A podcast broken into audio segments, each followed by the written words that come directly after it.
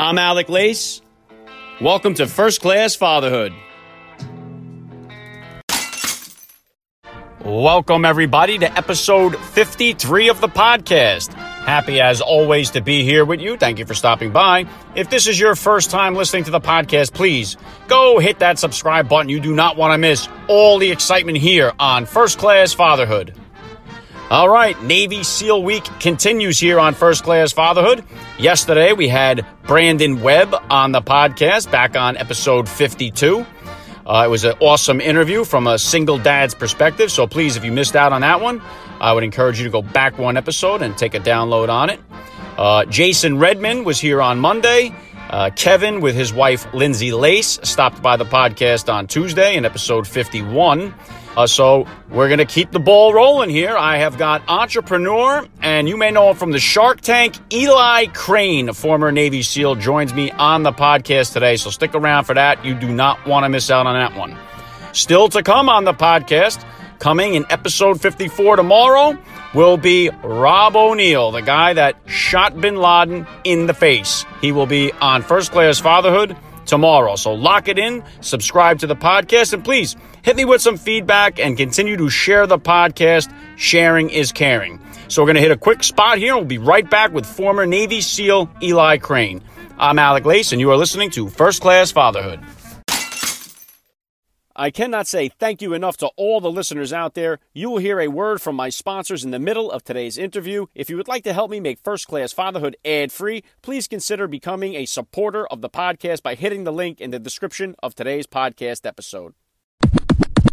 Welcome back to First Class Fatherhood. Joining me now is a first class father you may recognize from his successful pitch on the Shark Tank, where he scored a deal with Mark Cuban and Mr. Wonderful. And as a result, the sales of his bottle breacher went from 150K to over 15 million. He is, of course, a former Navy SEAL. Eli Crane, welcome to First Class Fatherhood. Hey, thanks for having me. Appreciate it. Okay, let's blast off here. How many kids do you have and how old are they? I have two kids. They're 10 and 6. What type of sports or activities are the girls into?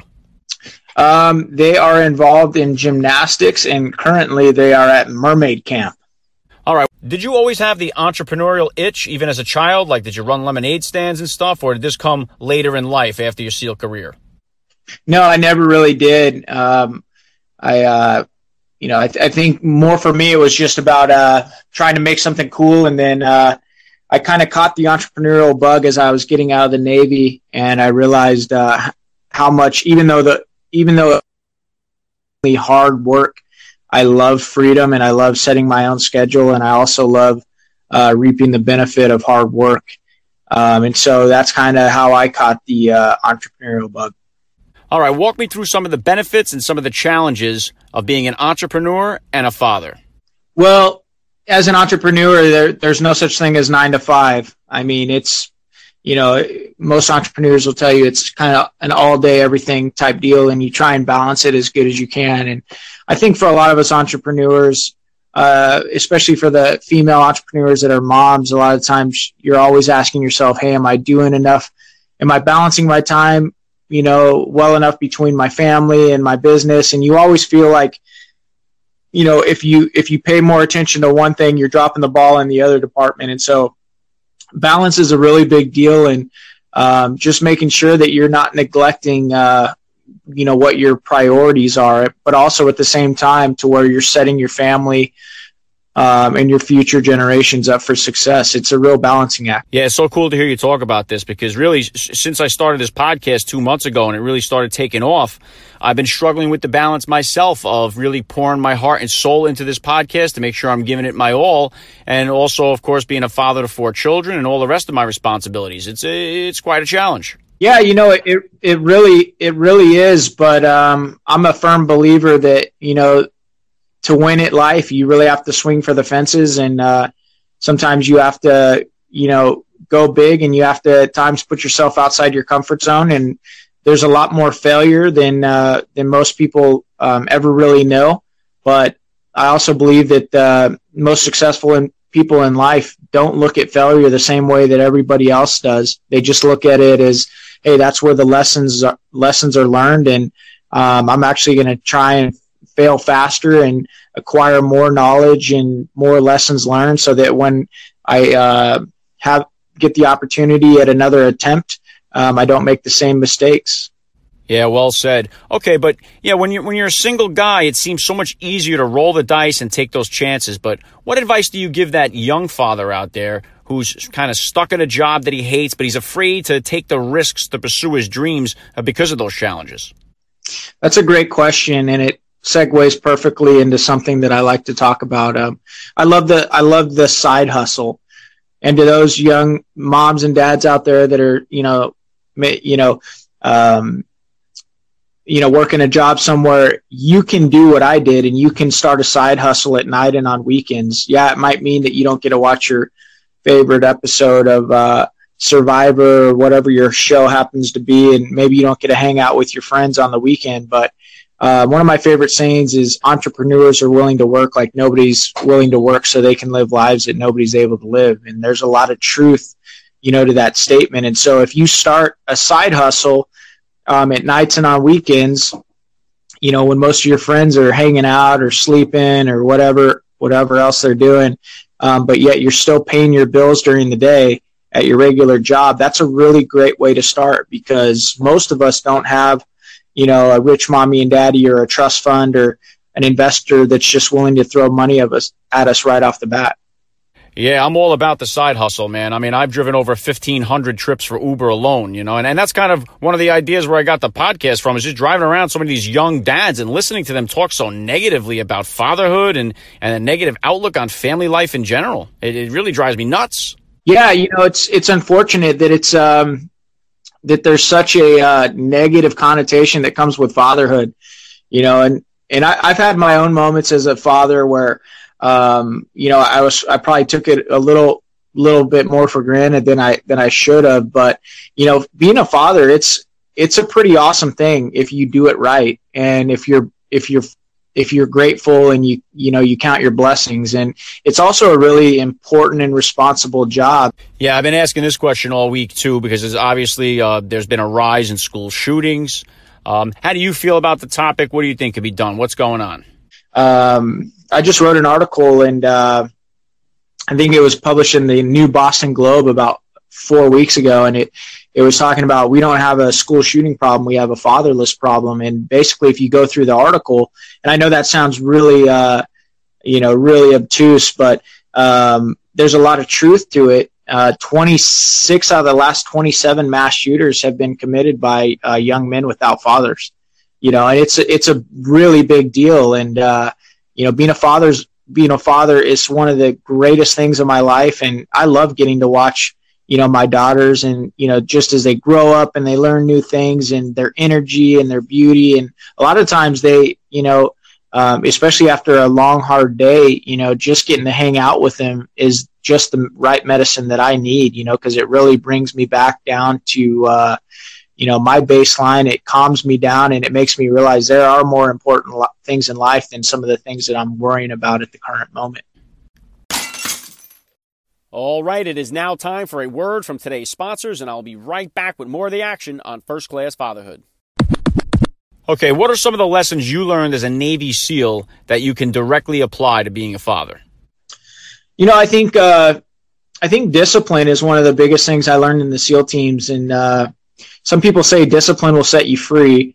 Um, but one of the things that drives me the craziest when I hang out with other people or I see other other dads and other parents is they don't discipline their kids, and they it's almost like a lot of a lot of these parents think that they're doing their kids a favor or think that their job is to, you know, be their kid's best friend. And not only is that not true, but what they're really doing is they're hurting their kids in the long run. And I see it all the time, and it just it makes me sad it, it's frustrating to hang out with little kids that you know don't have respect for you know other people's stuff or adults or or really anything at all because they've never been you know disciplined but um, you know we learned that in the seal teams how important it is to you know have discipline um, to be disciplined in your approach to be disciplined with your um, equipment and how much you know it really pays dividends on the battlefield. And i think as a parent you know if you discipline your kids and do you do it in a loving way, but in a consistent and firm way,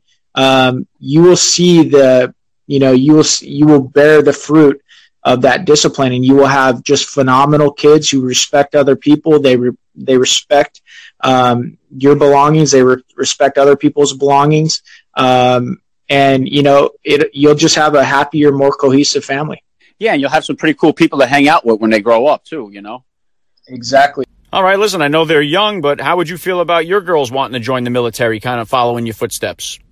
You know, um, I think it'd be I, I would be totally supportive if my if my daughters wanted to join the military and serve. You know, I think I think there would be a part of me that would be really proud if one of my daughters or if both of them decided they wanted to serve and you know get involved in something that's much bigger than themselves.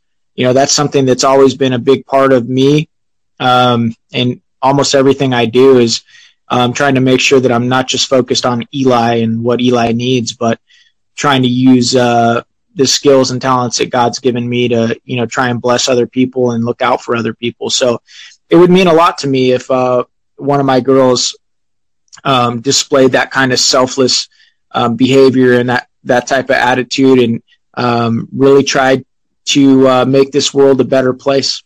Okay, are they showing any signs of uh, entrepreneurial tendencies yet? You know, I think both of them show little signs of it, but the, at, at 10 and 6, you never really know. So, hey, my 10 year old's putting stuff up on eBay, man. He wants to sell everything in his room, so you never know. That's pretty awesome. My oldest is really creative, so I wouldn't be surprised. Um, I wouldn't be surprised to see her doing some, you know, you know, doing some art or maybe some new product development or something like that uh, down the road. And my younger one is a lot like me. She's uh, she's kind of a she's kind of a hard ass. Um, I could definitely see her uh, having the uh, you know the intensity um, and the will to run a company. So we'll we'll see what we'll see what happens with them. All right, are you and your wife planning on having any more children, or are you guys done? No, I I think we're uh, I think we're good.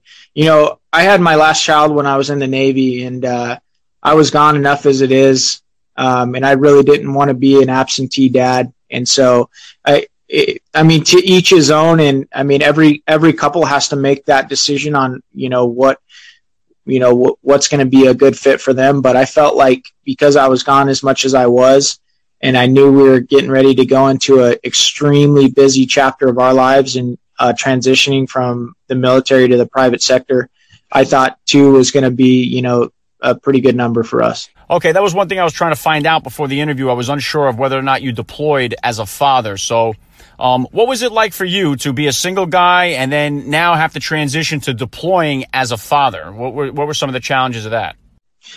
Yeah, so um, the, the big the biggest difference was, you know, it's like, uh, and you hate to you hate to even look at it this way, but you know one of one of the worst things you can do as an operator overseas is be you know focused or too concerned about uh, what's going on at home. You know, it's such a stressful job. It's such an intense job that uh, you need your focus and your attention to be um, you know on the battlefield and on the mission and with your teammates. And so um, you know the the difference was you know really trying to you know keep you know you know keep your focus where it needed to be and not at home with you know the people you love the most and your kids and um, you know I, th- I think it's a little bit more of a carefree lifestyle when uh, you know when you're single and you don't have and you don't have kids. And you know you really weigh everything a lot heavier when you know that um, your family and your kids are counting on you to you know provide for them and you know make decisions uh, that are the best for their future yeah, that's one of the things. As a father of four children, I can't even begin to imagine having to spend that much time and be that far apart. So, I mean, uh, one of the most heartwarming things I ever see on TV is when, um, you know, a military uh, service person comes home and they hug their child for the first time. I mean, it's such a, a heartwarming scene. Uh, so I, I definitely take my hat off to you and your friends and thank you for your service. All right. Do you have any upcoming projects or books or any other companies that you're starting? What can we look forward to? There, there's a good chance that I will be writing a book this summer. Um, the book will be more uh, faith based. Um, it'll probably have a little bit of my story in it, but I'm really looking forward to that. And um, well, you never know when you start these things what how they're going to end up if they'll even um, if they'll even you know run the run the gauntlet and come to fruition or not. But um, I'm looking forward to that. Um, I'm writing a lot of articles right now. Um, I found a real passion in doing that. Um, my last one, I think, was in Breitbart, and it was about, um, you know, uh, Trump's nomination for uh, um, the director of the CIA, Gina Haspel, was running into trouble on uh, with with her involvement in some uh, torture, and uh, so that was that was that was a cool piece, and I, I really enjoy writing, and uh, you know, so I'm definitely definitely into that, and I'll be doing some commentary on the news as well, some political commentary. So, you know, those are the things that I'm going to be involved in uh, in the future, and continuing to uh, you know work on uh, bottle breacher as well. I'll tell you what sounds nice is one of those 50 caliber first class fatherhood bottle breachers. Yeah, we'll definitely. Uh, we're happy to send you one, man. all right. Hey, listen, that's all the time I got for you here. I can't begin to say how thankful I am that you've given me a few moments of your time here to kick it around about fatherhood. Um, thank you for joining me here on First Class Fatherhood. Uh, have a great day, and thanks for having me on. All right, Eli Crane, everybody. We're going to be right back after a quick spot. All right, that's going to wrap things up here on First Class Fatherhood. Thank you for stopping by. Uh, please smack me with a little bit of feedback. Let me know what you thought about the episode. A very special thank you to Eli Crane. I really love the message. Go big, swing for the fences. Tomorrow, we are going to cap off Navy SEAL Week with the first class father who capped off bin Laden. So please lock it in. Rob O'Neill will be here tomorrow. I'm Alec Lace. You've been listening to First Class Fatherhood. And remember, guys, you may not always get to fly first class, but you are always a first class father.